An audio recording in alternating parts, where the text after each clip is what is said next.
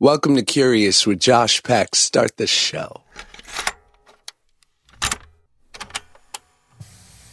Welcome back to the Curious Podcast. My name is Josh Peck, and I'm your host, and your name is Listener, and that's what you do. You listen. Not going to have a big rant today, guys. Actually, going to have no rant. So, good. Sometimes it's good to have a little break from, you know, my my feelings and thoughts and critiques and looks at the world because who am I, right? I'm nobody special. Sure, you're listening to my podcast and I'm not listening to yours, but maybe oh my god, could there be more sirens outside my door right now? They, this better be a big emergency. There better be a fire at an orphanage. Oh, oh, you're going to not only sirens, you're going to beep the horn? There better be a hospital fire. There better be a freaking uh, just a, a earthquake at a nursing home, a localized nursing home earthquake to have that, that level of sirens and rigmarole and fucking. Anyway, guys, on today's show, Paul Gilmartin. Paul is um, an incredibly talented comedian, TV personality, hosted a show for many years called um, Dinner and a Movie that I used to love for over like a decade and, and he found so much success in entertainment and showbiz and then years ago pivoted and started a podcast called the mental illness happy hour which my friend fallon turned me on to and it's just a place to listen to others stories about their challenges when it comes to mental illness to depression anxiety um, and and but more so just being like a human on this earth and having a human experience and the challenges that come with just sometimes existing. And i would i would say that it, it's it's almost impossible not to identify with one of the episodes and find a bit of a reprieve knowing that there are other people um, going through similar feelings and emotions to you. So go subscribe to the mental illness happy hour. It's one of my favorite podcasts. There's a link in the show notes liner notes. Fuck i don't i don't even know where to find that. But i, I imagine you guys are much smarter than i so anyway subscribe to the podcast immediately um, but i so enjoyed sitting down with paul and i hope you guys like it enjoy paul gilmartin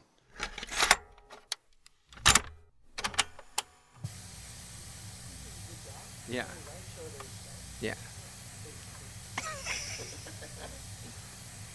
Man to girl. we're you know we're in case you listeners are wondering we're just contemplating murdering paul Stuck. that's how we start a podcast here. She doesn't know that her life rests in the hands of people uh, deciding how annoying she's she's going to be for the next 45 minutes to an hour. yeah. How's my level? outstanding. Crispy. I mean i'm always uh, nervous interviewing a fellow podcaster. Really? yeah. Right I guess there's certain people that I that I get nervous interviewing, and it's not necessarily that I am seeking their approval. It's that I, the producer in me, is like, is this going to be interesting to the listeners? And I put that pressure on myself, even though I have a chance to edit afterwards. But I think that's also probably my age because uh, there's a part of me that has given up trying to be loved. That's not exactly true. There's a part of me that definitely wants to be loved, but it it is uh, it is tired. It has slumped shoulders. That part of me, you know what I mean? It's just like there's too many other things that are important in life. You know, I have enough friends. I don't need everybody to love me, but that instinct is always there. Isn't that such a gift of age is just sort of a bit of exhaustion with yourself Yeah, it really is. Finding out what you're not good at and making peace with it is awesome because nobody's great at everything. Uh, you know, there, there's something really nice about that. Every once in a while, I'll play hockey with, with Bill Burr, and you know, Bill just is such a great comedian. You know, one of the best comedians working, and a great actor. And I enjoy seeing him out there struggling to skate well. yes you know what I mean? yeah and i wonder if that kills him because he's so good at certain things and mediocre at others. Well, you know, he makes fun of himself. Uh, you know, he'll be the first one to tell you that he's not a he's not a great hockey player, but you know, he has fun and he loves the sport, and and, and that's what matters. But I don't like that part of myself that is like, oh, good, here's something I'm better than somebody at. It's, Right. it's so uh, I don't know, petty, but. It, aren't we always looking for some way to measure ourselves on the curve of humanity? I think that's why I watch li- like watching Hitler documentaries because I'm like I'm a good dude. Yes. Against Hitler? Yeah, For sure. I'm killing it. Well, that's a bad choice of words, but yeah. Not as much as he was killing it. I yeah, it's a, it's an interesting dichotomy. I've heard this idea of when people get to their 60s and 70s and reasonably unless you're a total crotchety old bastard, mm-hmm. people seem to like soften. Mm-hmm. Even like the meanest bastard father, you know, seems to so- suddenly have a little pep in his step. And I've heard you can attribute it to a little dementia light really that your brain has just forgotten some shit. childhood shit or just shit with the people you're being nicer to, or, or, or all of the above. I think so. Like generally, you've your brain has just let go of some past trauma, experience, memory, so that you're not as much bogged down in what you were bogged down by the first 50 years of your life. Oh, that's interesting. Yeah. So I actually haven't put the work in. I'm just closer to death. Death is taking care of it for me. My brain's slowly dying. Don't you deserve It's it? It's doing all the work. Thank you, brain. I mean, at this, but you know, you live long enough. I feel like God can't can't nature at least give us this sort of a bit of a natural antidepressant?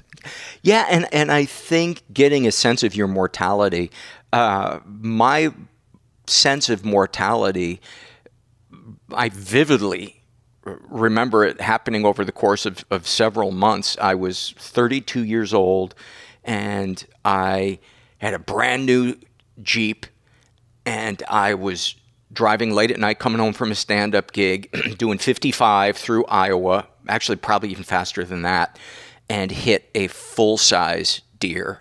Jeez. And, and it fortunately killed it, um, totaled my car. And when I called for assistance, I remember my voice being surprised at how much my voice was shaking and how much my hands were shaking. And I don't think I had ever felt that before.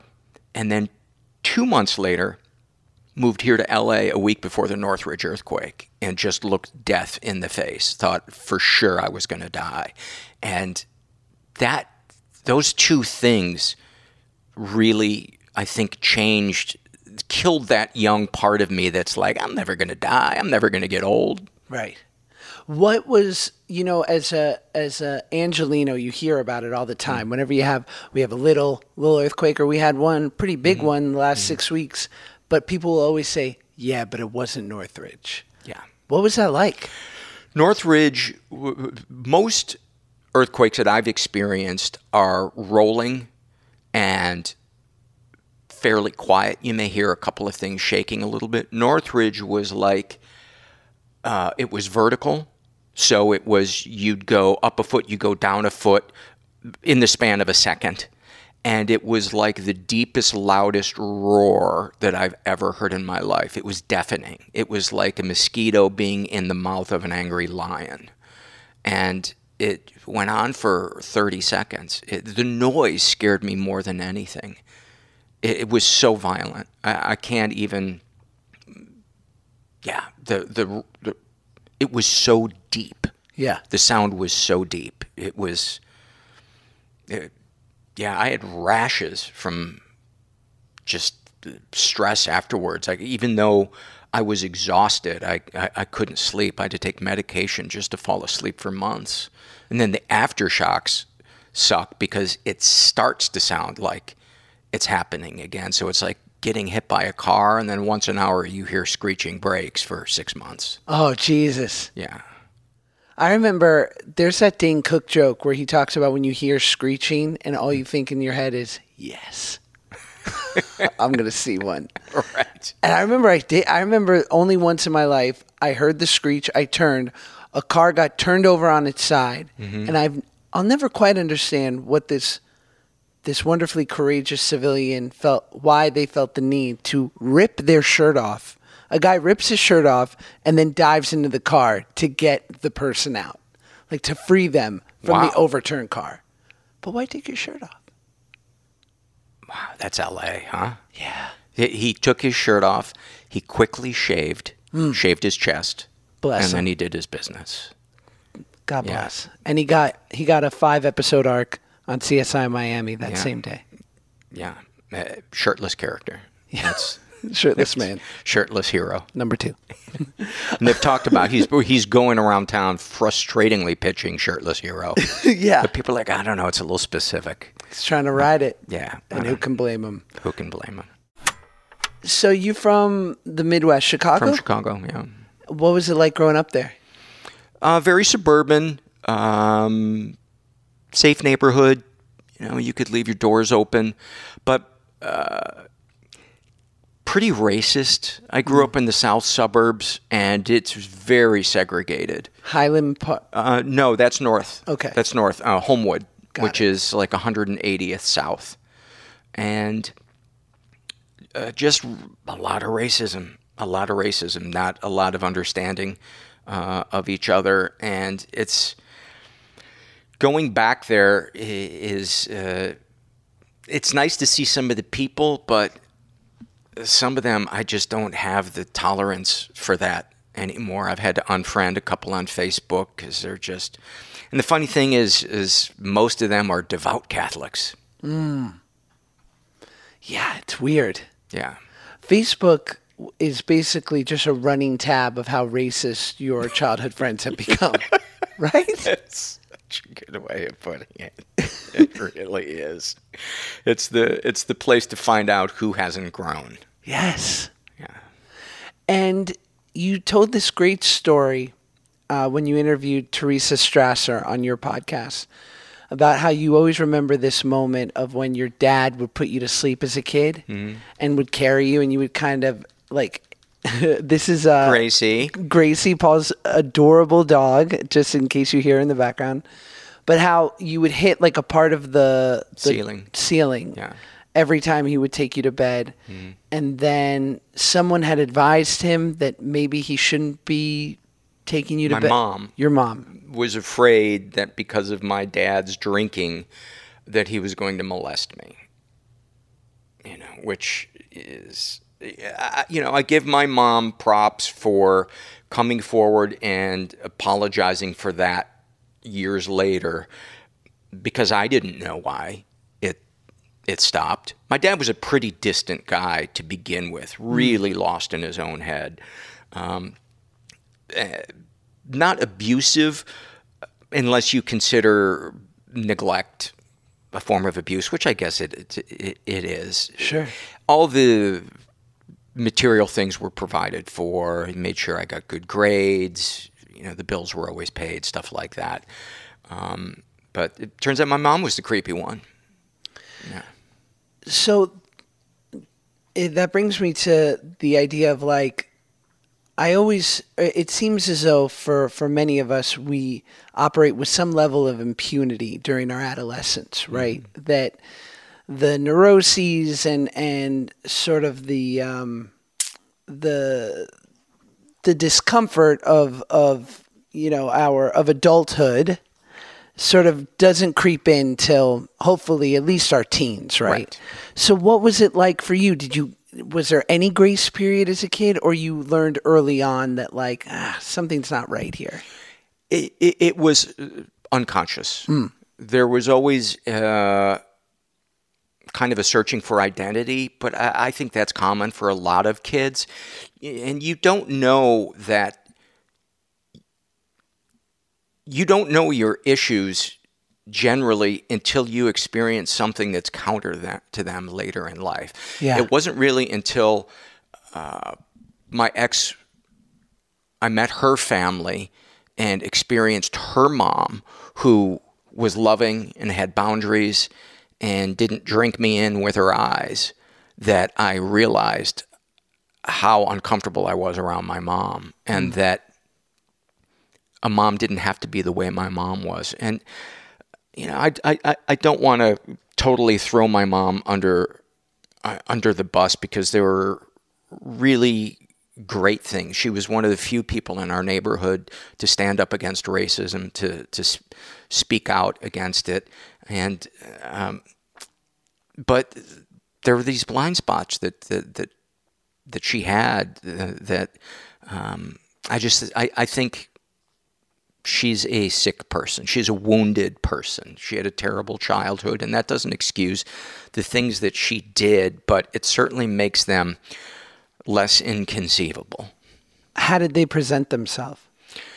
Treating me like a spouse, you know, uh, treating me like her therapist when I was seven, breaking down and, you know, crying about her marriage, and, and I had to comfort her and, um, uh, chiding me if if I didn't want to be naked in front of her, um, taking my temperature rectally till I was eight years old, and asking why are we still doing it this way. Howard Stern too, you know. He, did did he? Yeah, yeah. he talks about that.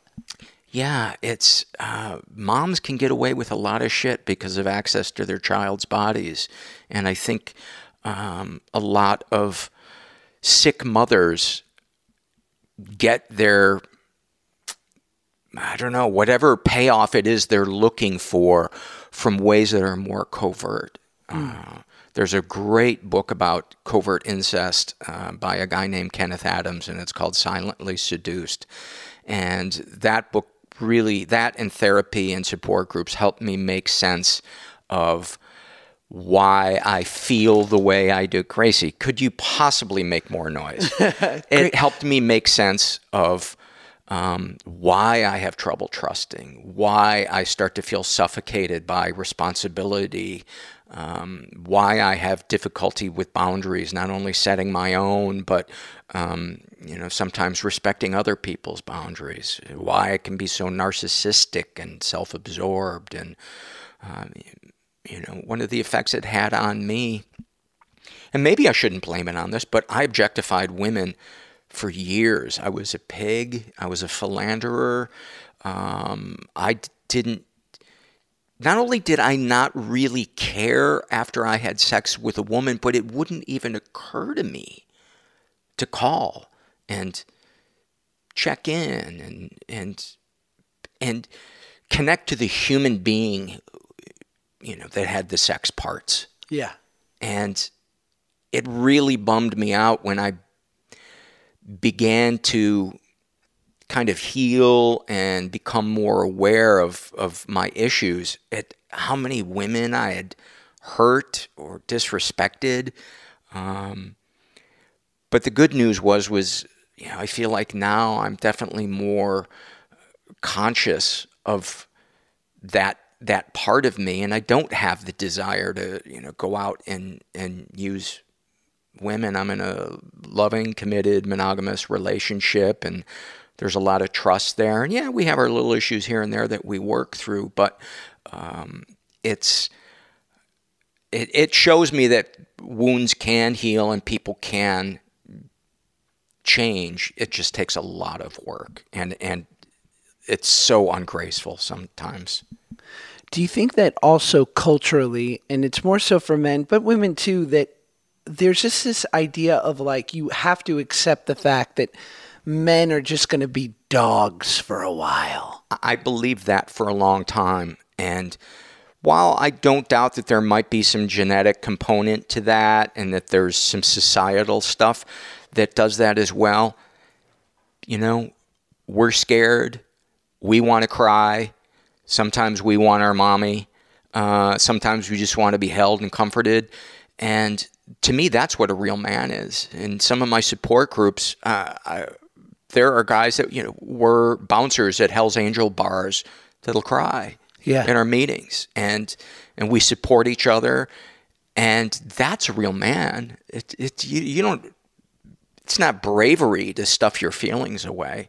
It's bravery to to share them and to risk somebody thinking that you're weak, but for me, when I found that support community of men who who didn't shun their masculinity at all, we just added this softer side to us. Or, or I wouldn't even say we added it, we just got in touch with it. And that's how, for me, how the healing really, really happened. But to go back to your question, um, I, th- I think men and women are a lot more alike than we than we think they are, um, and I think the more we become open about these things as a society, the more we'll see this. And and I think people coming out. Um, finally feeling free and safe enough to say I'm non-binary I think this is good also for helping that conversation so we can stop thinking so much in terms of uh, black and white Yeah. all or none Do you think that, and this is like total armchair uh, psychology, um, that for someone like your mom or women in general who have that kind of relationship with their son, do you think that perhaps it's born out of such a sort of disillusionment, disappointment in men prior to them having a son, and then once they do, it becomes their like their prototype, like something they have full control over. I think I yes, I do think that that uh, is probably a part of it, and I think the other part is the feeling of control. That here's a male that I'm not controlled by. I mean, like if I look at the shit that my mom had to had to go through as a kid, having a father abandon her, then have a mother abandon her and left to be raised by friends where the father's alcoholic. Uh, I, I can't imagine what a piece of trash she probably felt like. And to to have a child that is from your own body must be a very easy thing to become mesmerized by. Yeah. When you have no sense of self, to all of a sudden, because we can't see ourselves. So to have something that is part of you that you can see, uh, if we're self obsessed in survival mode to begin with, it must be really easy to just ignore our pain and pour all of our attention and look for all our needs in the most convenient place possible, which is somebody in our family, especially when your husband is drunk and, you know, wants nothing to do with you sitting at the end of the couch looking at sports. Isn't it amazing when you track general generationally how things have to slowly become better, mm-hmm. even when it's it's incremental and it sounds much like yeah. I think about my my mom's parents, whose dad, my mom's dad died of alcoholism at fifty, like ate, drank, smoked ten cigars a day, raged, dropped dead at fifty was nice enough to give, you know, uh, addiction to my mom. And at 28, she discovered 12 step and really started working on herself. But, you know, had a kid and, and did the very best she could. And, and I, I inherited this thing as well. And now I have a son who's eight months and I'm a sober guy. But if you track it, starting three generations back, my kid has a pretty good chance at only being mildly dysfunctional. Mm-hmm. But it took generations to correct. Yeah. Isn't that, un- I mean, and that sounds like what you're saying a little bit. Yeah, and in the long run, who who knows? Uh, hopefully, it it moves forward, and each generation becomes um, a, a little less wounded than the the one- before, especially as society kind of becomes more open and and educated. Um, but yeah, I'm fascinated by that, and also the intergenerational trauma of whole people being persecuted, you know, which I'm sure is not lost on on you. Uh, those ripples last hundreds hundreds of years. They Yeah. in- inform the personalities and beliefs of entire communities. You know, not in a monolithic way, but certainly uh, it those ripples are are there. Uh, the inability to trust and relax and and to feel safe walking about in the world and to have hope and be optimistic. I mean, that's going to affect your kid. So, is it dealing with what you dealt with as a as a kid? Is it any surprise that you're funny? Oh no, no. I, I was funny because I had to be. Right. I wasn't funny because I chose to be. It was it was my sense of identity. And were you distracting? Were you there to lighten the mood when things got too intense at home? Yeah, yeah. My house was. Uh, it wasn't a violent or loud place, but it was uh, very often uncomfortably quiet. Uh, my ex, when she first started hanging around my family, she comes from a very loud Italian, kind of stereotypical Italian American family. A lot of communicating. Yes, a lot of communicating, a lot of laughter, sometimes yelling, but but not stuffing. Yeah. And my family was just all about stuffing it, and it drove her crazy. Could you feel it when you'd walk into your house? Could you cut the air? I could, I think other people could feel it. Uh, I remember being a kid and my friends saying to me, "Why does your dad mad at me?" And I said, "That's just his face." Oh man. I remember one time, and I'm sure there were others, but there's only one time that I can remember my entire family laughing hard together. What was the moment? I was out of college and we were at my brother's. He lived in an apartment and it was my parents, my brother. I think he had a date. I can't remember. And my grandmother. And I don't even remember what we were laughing about, but I remember it just struck me like, oh my God, I've never experienced this before. Um, yeah, there's a, definitely an intensity in my family that I have inherited that I really struggle to try to lighten up. Uh, my ex, I think, helped me with that, and I think my support groups helped me with it, and I try to be conscious of it, but it's so easy for me to take the most mundane things really seriously. Yeah. And I guess, like the first time I, I, I was even aware of it, somebody said, "Oh yeah, uh, such and so, so and so and I were talking about you, and we were just laughing about how intense you are," and that was news to me. I thought I was laid back just because I was funny. Yeah. So when when do you start taking comedy seriously? I remember being about 11 or 12 and watching The Tonight Show when Johnny Carson was host and thinking, boy, I would love to do that. Not in a realistic way. Uh, and I remember watching stand ups and, and seeing other people laugh at their jokes and wondering why I wasn't laughing at their jokes and then realizing, oh, I guess I'm studying. I'm studying them.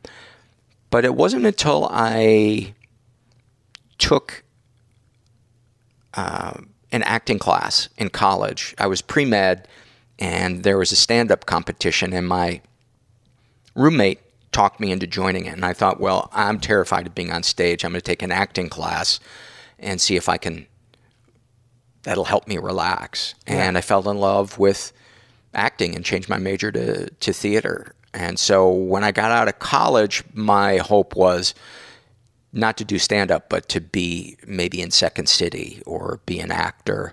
And that dream was very short lived.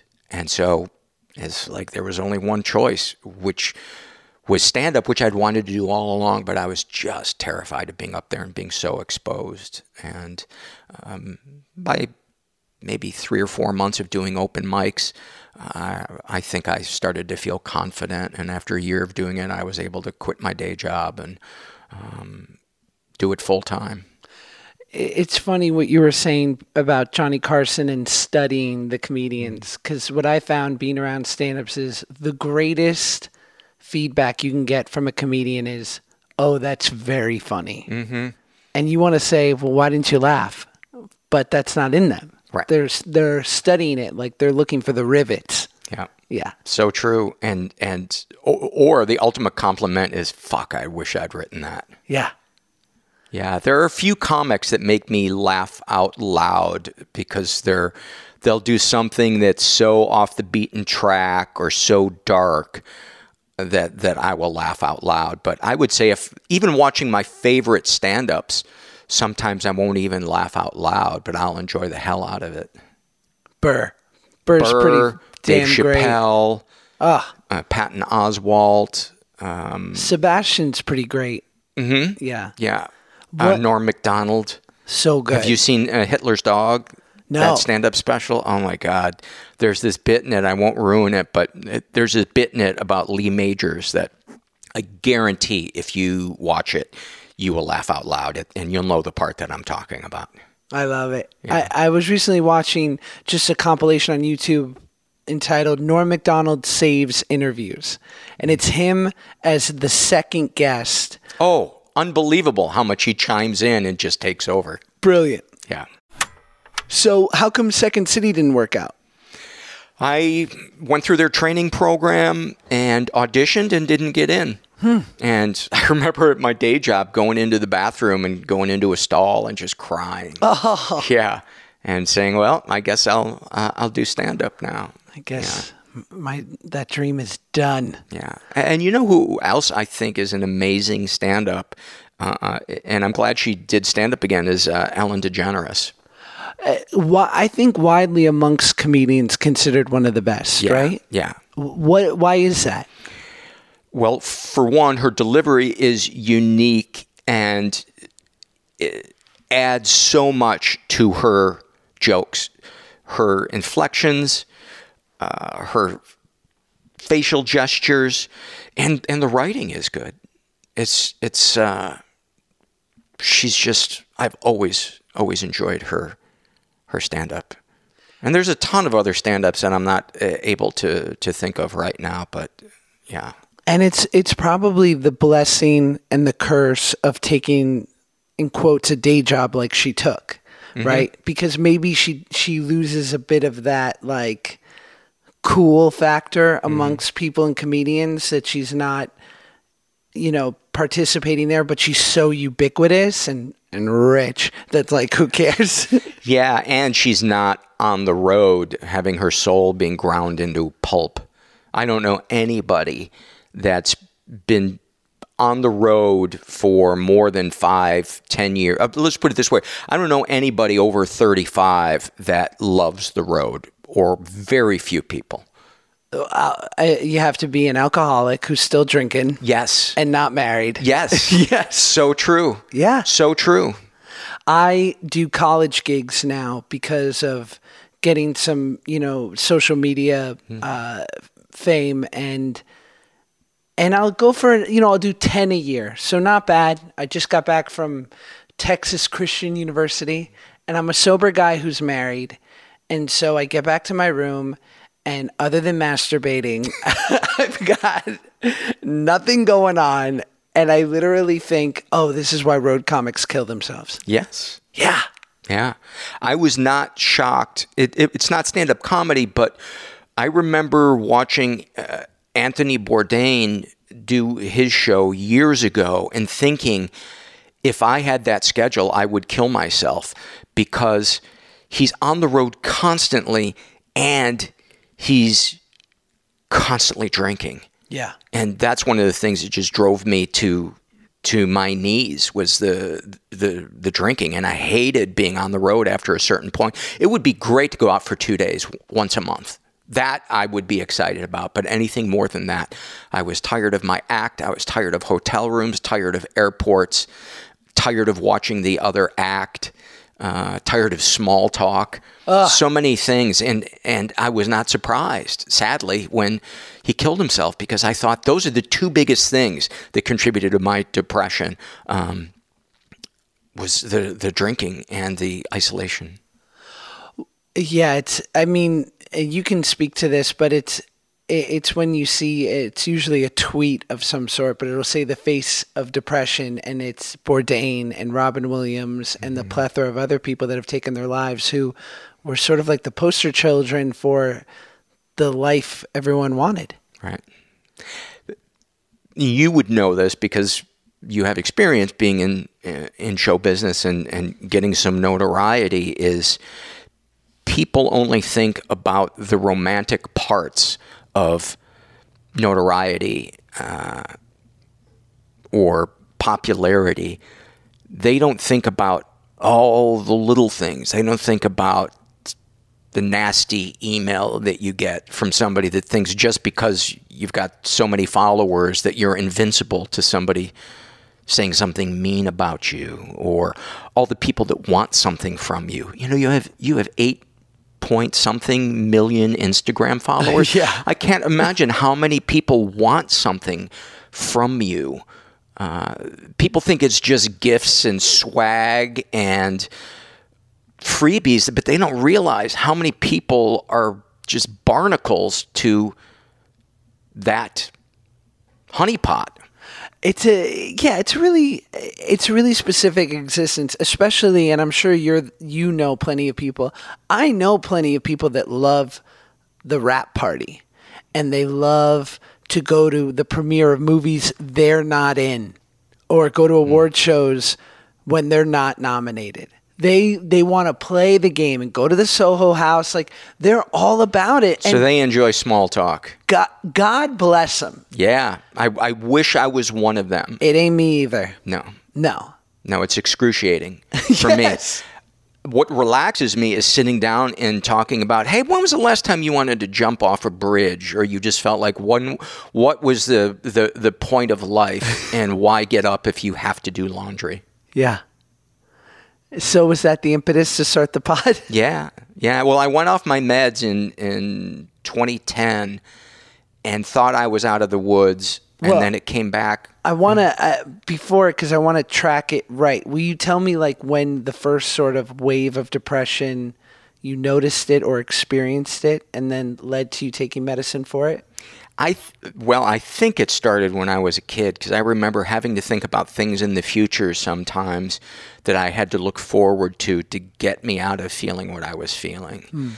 Um, but as far as it becoming really an issue, suicidal ideation, it was probably in my mid 30s, and I was uh, my drinking got to the point where I was drinking every every night, uh, often to excess. But I, I was kind of a high bottom drunk, and then I didn't get DUIs. I didn't drink during the day. Um, I never- Respectable. yes, Come on. classy, Telling you, classy. my man, Always drank in a top hat and tail. Monica. but it, it it got to the point where the only time I felt any freedom was when I was loaded, and I knew that was making me more depressed. And so, uh, in 2000, I didn't get sober, but I went to to see a psychiatrist and got First put, time? Yes, and got put on meds, and that helped a little bit, but still drinking. Uh, they, they don't really have a chance to do their job. So in 03, I really hit hit my bottom where I knew I was going to kill myself if I didn't quit drinking, and then I feel like I really had a chance to to deal with the depression. And I asked my psychiatrist one time, "What what do you call what I have?" And he said, "Treatment resistant depression due to childhood adversity." And I've struggled a lot with trying to find the right combination of meds. Uh, you know, I got to hit it on a lot of different fronts. Uh, you know, I need some type of spiritual life. I need to exercise. I need to try to not eat too much sugar. Blah blah blah blah blah. Did any did the psychiatrist while you were drinking? Did anyone say when you asked like, "What do you call this?" Did they say alcoholism? Well, he said to me, "If you don't go get help for your drinking, I refuse to treat you anymore." And that that's a bit of a somewhat of a standard, or more so, right? I had been to other psychiatrists that hadn't done that for me, and I am so grateful that that he did that because that was the wake up call that that I needed. Um, and so meds would work, and then slowly they their effectiveness would kind of fall away, and never to the point where I was. Be, you know, before I got help and before I started taking meds, but to the point where I would be up for two hours you know, sleep till noon and I'd have to be taking a nap at two because it's just the world was too much. And in 2010, I for some reason decided I think because I, I had done some diet and cleansed my colon and thought, oh, that's the problem. I knew it. I can go off my meds now. My psychiatrist said, I strongly urge you not to do this. And I thought, he doesn't know what he's talking about. No, he Doc, went to Harvard. I was pre med. It's candida, doc. That's right. It's in my gut biome. Right. And not that that's not a real thing, but for clinical depression, uh, I think that's one of the solutions, not the, the solution. Yeah. So I went off my meds, and normally when I would go off them within a week, a month, two, three months max, the depression would come back. This time it was gone for about five months. And so I thought I was out of the woods. And then the sadness came back, and What I- does it feel like when it comes creeping back? a sense of dread about everything, uh, sadness, just uh, like I'm walking th- through mud, not literally, but figuratively. Everything is an effort. And it's so hard to feel joy from the things that would normally bring me joy. So I would stop woodworking. I would stop um, playing guitar. I would still play hockey. That was about the, the, the only really kind of healthy self care I would do. And I would obsessively maybe play video games, uh, maybe eat ice cream. But sometimes when it's really bad, I wouldn't eat anything. My appetite would be totally gone and I would just lose a, a bunch of weight. And it's funny because people would be like, You look great. And I'd be thinking, You have no idea how badly I want to put a gun in my mouth right now. But it's not bad looking great, no. You know, you're gonna you're gonna go. Your last pictures are gonna look sweet They're th- at the funeral. People are gonna be like, "Look at that chiseled jaw." When I was high on cocaine mm-hmm. towards the end of my run, Yeah. I remember staring in the mirror with my shirt off, watching my heart beat through my sternum, and at the same time thinking, I'm pretty sure I'm a size 30 waist. I so get that. Yeah. I so get that. Yeah. When I realized it was the depression, I went, "Oh my god!" And and I got back on my meds immediately and started feeling better. I thought, "Fuck! I've been in support groups, therapy, seeing a psychiatrist for ten years." and I got fooled by this. Imagine somebody out there that thinks depression is a weakness. Imagine how far that person is, how much they need to be educated or enlightened uh, uh, about this, or just hear people tell their stories. And that was the impetus to start the podcast because I thought you can't really talk about anxiety and depression and addiction and childhood trauma in a 10 minute magazine piece. You need to hear somebody tell their story for 45 minutes, an hour, gruesome details and all, including the laughter. And essentially, uh, what, what we experience in support groups. The power of somebody's story can get through in a way that somebody, quote unquote, educating you never never can. And so that's why I started uh, the podcast because I thought um, maybe this will be an accessible way to to help people. Um, I never really imagined that it was going to take off or that I would one day support myself because I was still doing TV at that point. Uh, I, I, I never imagined it, and, and that's probably good because I probably would have created it in a different way that would have fucked it up. Yeah. Do you think it, it's interesting because I can only speak for when I talk about my disease of alcoholism. I always say that the the aha moment or the seminal moment of my life was walking into a support group, a 12 step meeting, and that my entire life I had walked around feeling like I was reasonably articulate and intelligent, and I couldn't tell you how I felt. Mm-hmm. It seemed so specific to me. Yeah. Because was I depressed? Yeah. Did I have anxiety? Yeah, I have some of that. Discontent. I'm uncomfortable. But I can't find a diagnosis for what's going on up here. So I must be the only person feeling this way. And then when I walked into the rooms and heard other people talking the way I felt, I said, "Oh my God, this is the seminal moment of my life." This is home. This is a fork in the road. Yeah, Yeah. I broke down and cried because I walked in there not sure if I even belonged there. And by the end of that first meeting, I knew I was either going to die or I was going to throw my lot in with these people who seemed oddly happy. Yes. I mean, that was wasn't it the most revealing part where you walk in and these people think and feel the way we do, but they're not shattered.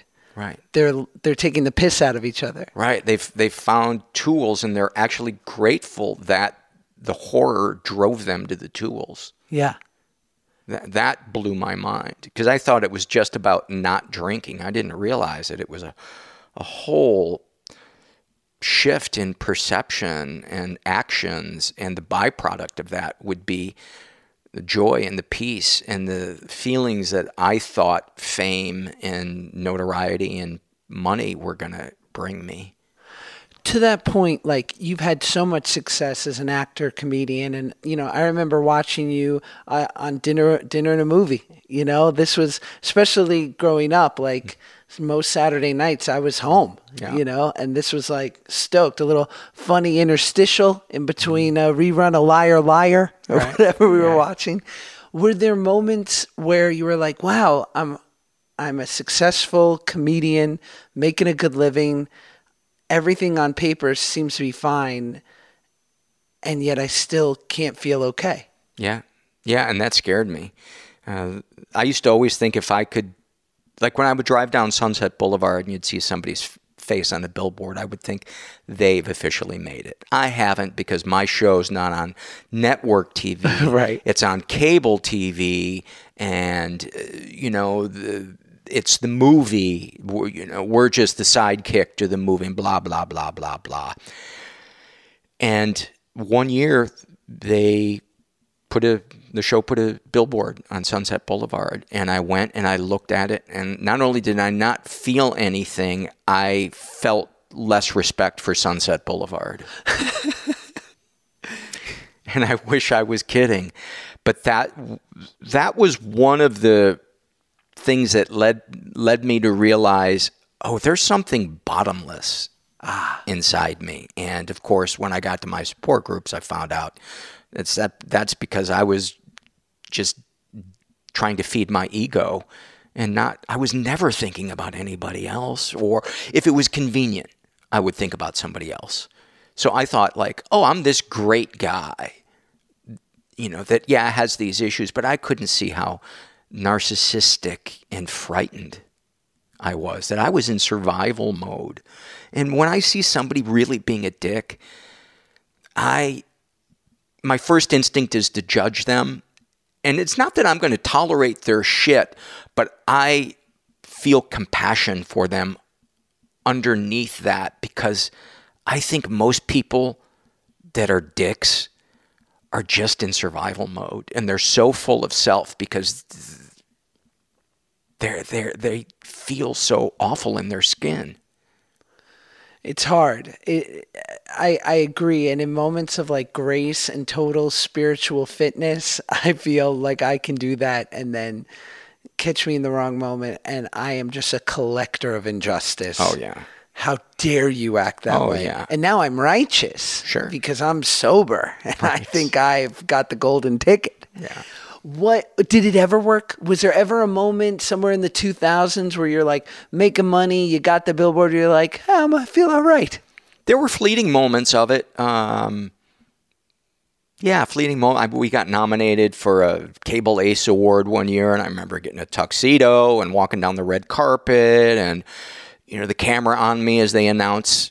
You know, of course, I didn't win, uh, but feeling like, oh, I'm in show business. I'm a part of the club. I've always wanted to feel a part of the club, and it's so funny that my support groups are the club that make me feel a part of the planet now. They're, and I think if I've learned anything, it's that authenticity is where it's at. And it takes time to find out who we are, what our truths are, what we like, what we don't like, where are our boundaries, what are our needs. Um, are we connecting to other people? Um, are we considerate of, of others without sacrificing who we are? And once I began to feel that, then I felt like, oh, this is success. Yeah. This is success. It's Have you heard of? Um, I think it's called Maslow's hierarchy.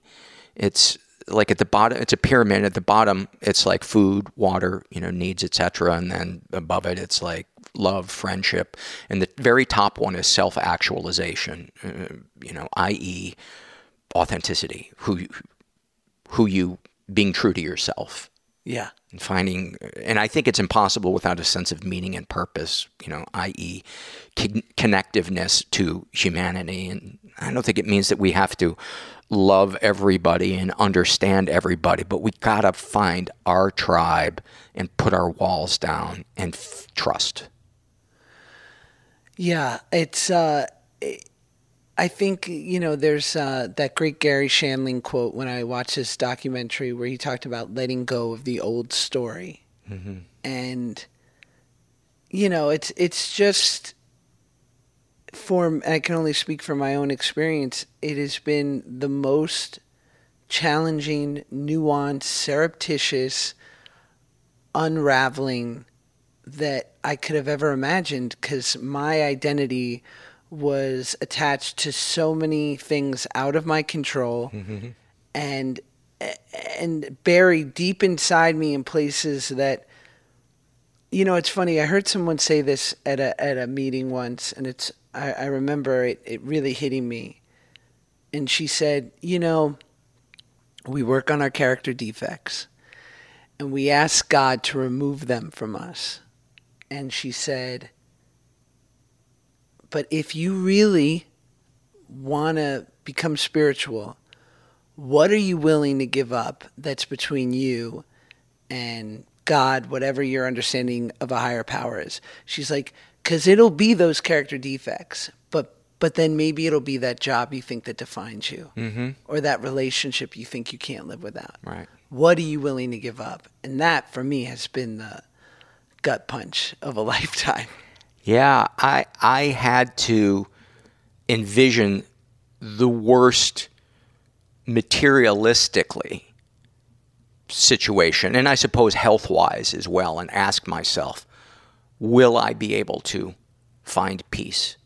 You know, if let's say I, you know, something horribly horrible happened to my health and then I was dependent on people to take care of me, or I found myself in a one bedroom apartment in a horrible place in town and I couldn't afford air conditioning and it was loud outside and all I had was uh, a bed and a couple of books. Would I be able to find peace? And I and I imagined myself in that situation being able to find peace because I imagined the friendships that that I would have and that I would look to them then for for something and a spiritual life to fill that I guess that that place that material stuff sometimes does. And I think that that was important for me to picture the worst, to be able to let go of some of the things, but uh, it's definitely not consistent that I am able to let go of the idea of poverty or health horrors.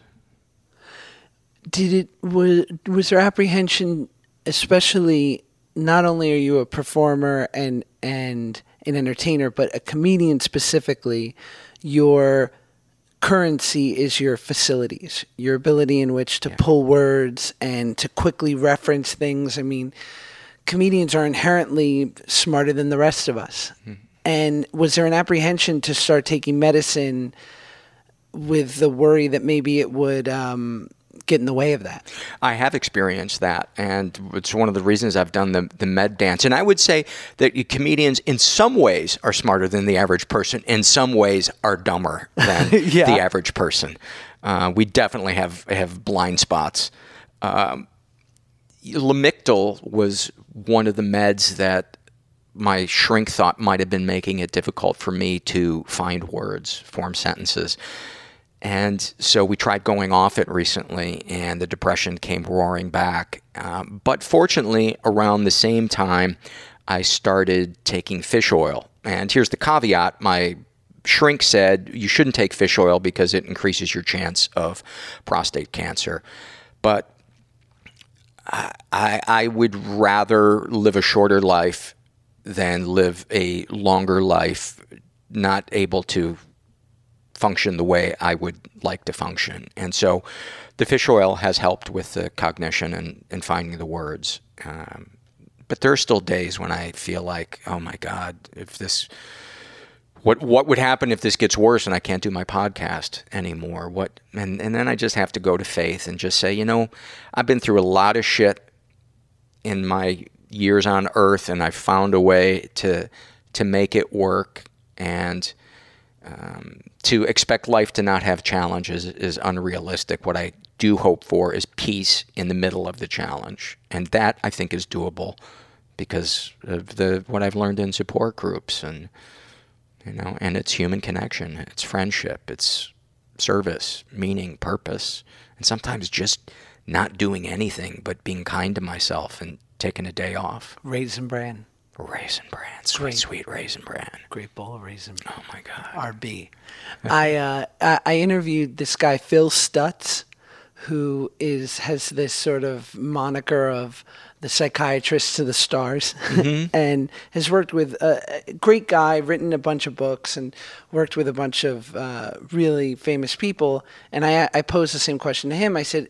Are most people nervous about taking medication because it will rewire or uh, affect their artistry? And he says, all of them. Yeah, I was. And I said, and how many of them are find that it affects them negatively in that way? He said, none. Yep. And he's like, because it doesn't, it, it only gets rid of what's been inhibiting that your artistry. It gets rid of the am I good enough? Or I shouldn't say gets rid of, but it manages it, mm-hmm. helps manage it instead of getting rid of, you know, the Yeah. good shit. Yeah, if if if you're an an artist who is fueled by anger, meds will not make it impossible for you to get in touch with anger, but what it will help with potentially is your anger not crippling your personal relationships. That's what I found is uh, it it expanded the number of colors I have to choose from in however I'm creating something. Uh, it, you know, the the colors I had before I started getting help and, and taking meds, it was really just anger, really just anger. And since then, I've been able to find ways to be silly in my my comedy and um, take chances. I was afraid to take chances. Uh, when I got sober, um, I just felt so much more free to quote unquote make mistakes or fall on my face. And while that does still scare me, the idea of that, it's it's not crippling the way it was before. Survivable. yeah, it's survivable. Yeah. Do you so you start doing the podcast? When do you see a turning point where it starts catching on? Uh, the Onion AV Club started writing about it and covering it weekly, and they chose it as one of their favorite podcasts of the year. I think in might have even been in 2011. Nathan Rabin was uh, the the head writer for the AV Club, and he just really became a champion for it. And then other uh, comics started reaching out to me and saying how much they liked it. Uh, Jen Kirkman and uh, just a, a, bunch of other comics that um, uh, I, I just felt really blessed. Um, I felt like, oh, this is where I'm supposed to be hmm. right now. And I got emails from people that would say things like, I was planning on killing myself on Saturday night, and I stumbled across your podcast and I changed my mind. And reading something like that, and, and the podcast was not bringing in any money at that point, and my ex saw I I'd printed that out, and my ex went to the printer for something and saw that, and she said, "Keep doing this podcast. Don't worry about whether or not it makes money. You know, we'll we'll be okay." And I'm will be forever grateful uh, to to her for for doing that. So it probably took about I don't know, three, four years before I could start supporting myself doing it. But there was just a sense that this is where I'm supposed to be. And if I was not sober, not only would I not do the podcast because I would have nothing to share, but um, I wouldn't have that kind of feeling of this is where I'm supposed to be. You know how that when we get we get help, it helps us kind of tune into is, does this feel right? Yeah. Uh, we become pretty good arbiters of like what's good and bad. Like, it's amazing that when you remove it and then also add a little bit of uh, life skills and tools, mm-hmm. all of a sudden, like, I- I'm equipped. Yeah. Yeah. We're pretty good members of society. And it's so funny because so much of it just goes back to shit we were taught in kindergarten. So right. Share, be nice, treat others the way you want to be treated, but then you throw in all the societal pressures of you got to pay rent, you know, you got a sex drive, yeah. you know, all these other things that complicate it, and then we develop these bad coping mechanisms because we see it all around us, and other these these other people seem to be getting ahead, but we don't know what they're feeling inside. Well, that and uh, I've heard someone once talk about how he said I couldn't understand how people were so equipped to be good employees and uh, a good partner in a relationship, good husbands and and a good father. He's like, and I realized that it was born out of experience of going through trial and tribulation, walking through it, accruing techniques in which to deal with life on life's terms, and slowly kind of leveling up through this experience. He's like, because the first sign of trouble, I drank. Mm-hmm. So I stunted that. I anesthetized myself. So I never, you know, whenever I started drinking at 14, 15, I never accrued those skills. And that makes perfect sense to me. Yeah, I, I look at, at I look at it as really just tools. And you know, the, the, the higher power thing, I, I don't know what it is that's out there that helps me, but I just know when I use these tools, I feel peace. And so I guess peace is kind of my higher power. And um, I know the things that I need to do to feel peace in in my life, and I trust that process. And I and for me, um, that's kind of what what faith is. I hope there's something out there, but it, I don't need to be assured that there's something out there because my life's for the most part working. I I don't want I. I, you know, people always like, God, give me a sign. If I got a real sign from God, I don't know how I could continue on. if he literally was like, Josh, it's me. It's all good. Go for it. I'd be like, what the fuck? I'd be like, that's it. No more podcasts. No more. Yeah. Like, I'm just, I'm just to walk this earth. Yeah. Because what does it matter, right? Yeah. Yeah, I, I agree. So what what do you find thinking of some of my favorite episodes and you think about like the Tiffany Haddish episode mm-hmm. of your pod and I thought I knew her from her celebrity and then you listen to the podcast and you go, "Oh my god, it's so much deeper than that." What do you, because of the nature of your podcast where you're talking about people's trauma and their life experience and their deepest sorrow and their greatest joy, and and it's a must listen to anyone who's listening to this pod, that episode especially. And Tiffany is so beautifully vulnerable and honest and breaks down in parts. What are you, as the interviewer, thinking throughout that experience? Are you trying to stay present? Are you like, oh my God, this is gold? Are you? There, my brain is kind of split into two people. The the the person sitting in front of her, being present, and you know keeping it a conversation. And there's always a little part of me that's the producer that is like, oh, people are going to love this, or oh, I'm going to have to edit that part out. Yes. So it, it's very similar. uh, I'm sure you know this when you're doing stand up. There's a part of you that's delivering jokes, and there's another part of you that is going, oh, Where'd that person get that ugly shirt? yeah. do you so what are your what do you think are some of your misconceptions about mental illness that people have? That it can't be managed, um, that there's one cure for it, there's, there's one solution, um, that we should be ashamed of it, that it's weakness, that um, that we just need to change our attitude and everything will be better, that we can pray it away. Um, I, yeah, I would say that, that, that there's just a single solution to it is is a myth. And I, I think it's pretty obvious now uh, as society becomes more enlightened that it's not a weakness to ask for help. It's actually a sign of bravery and intelligence. You know, if you think of a, a general, if he was or she was losing on the battlefield, would saying, "No, I got this," and risking the lives of everybody because they're too proud or stubborn to call in reinforcements. Is that a smart general? Mm, probably not. No. When when you start when the podcast becomes popular and you're dealing with the subject matter that you're dealing with, was there ever a fear that people would start looking at you like uh, have a bit of a savior complex with you, like where people would reach out looking for you to to fix them?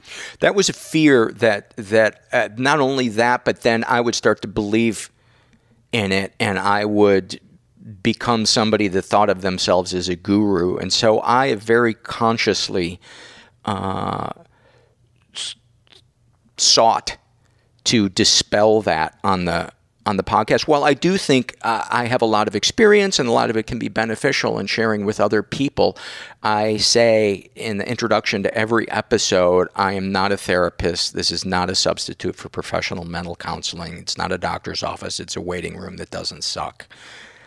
And I feel like that kind of sets it out. I have very strong opinions about certain issues, but, excuse me, but I am also open to constructive criticism and uh, being enlightened by people. I'm fortunate to, to have psychiatrists and psychologists that listen, researchers, and they'll send me stuff.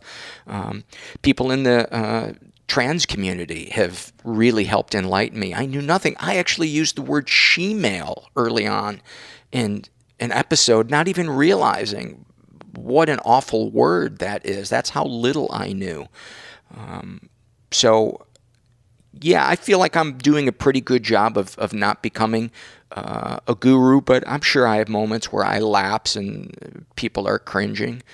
But for the most part, I, I think I keep it in check. And the other thing that I do is I talk about my foibles and my mistakes. And that's, I think, uh, a good thing not only for me, but for the listener to remind them that I'm just a guy trying to do the best that he can, and I still make mistakes.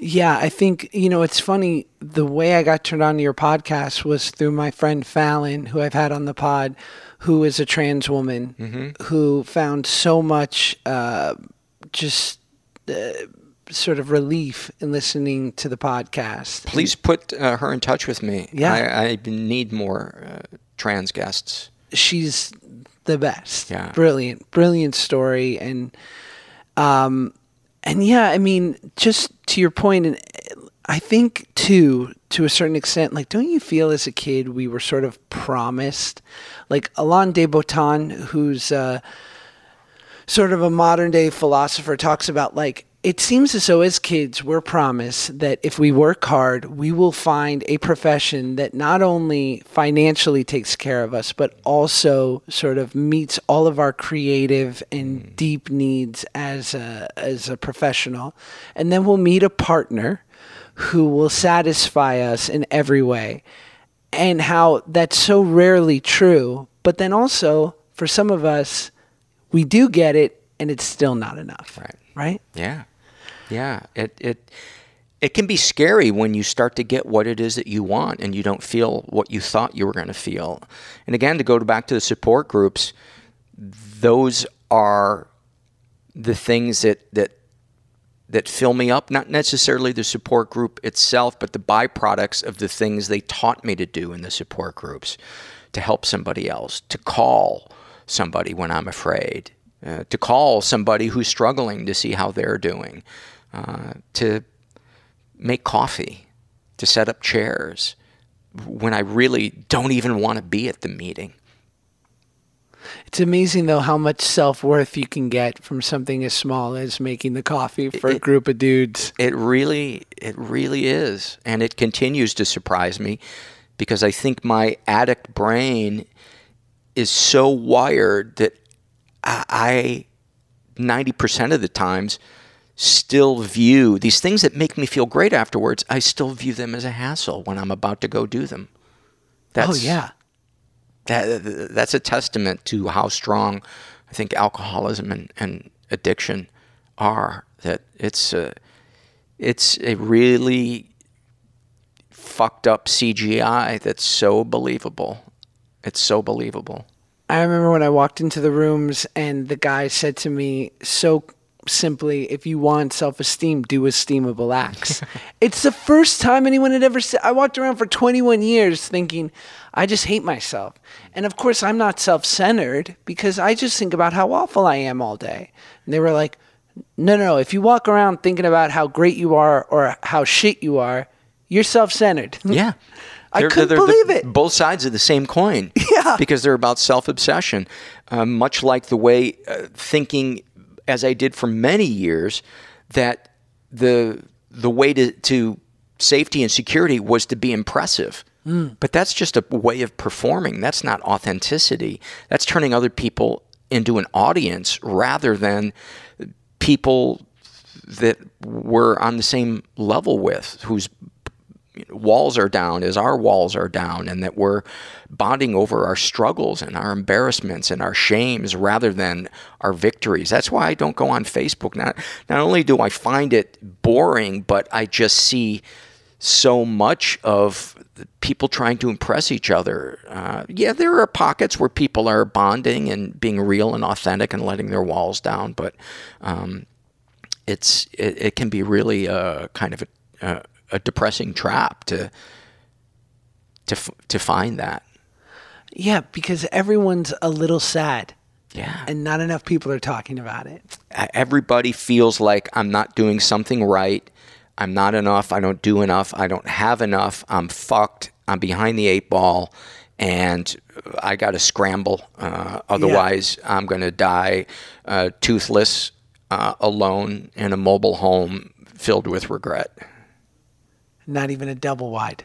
Oh God, no, a single. I think that that that goes without saying. Unair conditioned Oh man, in Arizona. in Arizona, the windiest part of Arizona. Yes. Yeah. Just a dry, hot wind. Yeah, It's filled like with lizards. It's like God's farts. Really. um, okay, last question. Ask everyone on the pod this. What are your one or two Paul Gilmartin commandments, truths that you have discovered that you'd want to impress upon someone else? Find your authenticity.